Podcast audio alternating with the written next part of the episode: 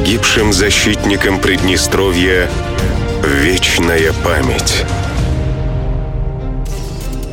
Дусь Александр Владимирович. Родился 10 июля 1961 года в городе Бендеры. Работал на 778-м заводе в Бендерах. Был в рабочем отряде, затем в народном ополчении при рабочем комитете. Погиб 22 июня 1992 года в Бендерах, сгорел в БМП. Похоронен на аллее славы города. Награжден медалью защитнику Приднестровья, орденом за личное мужество посмертно.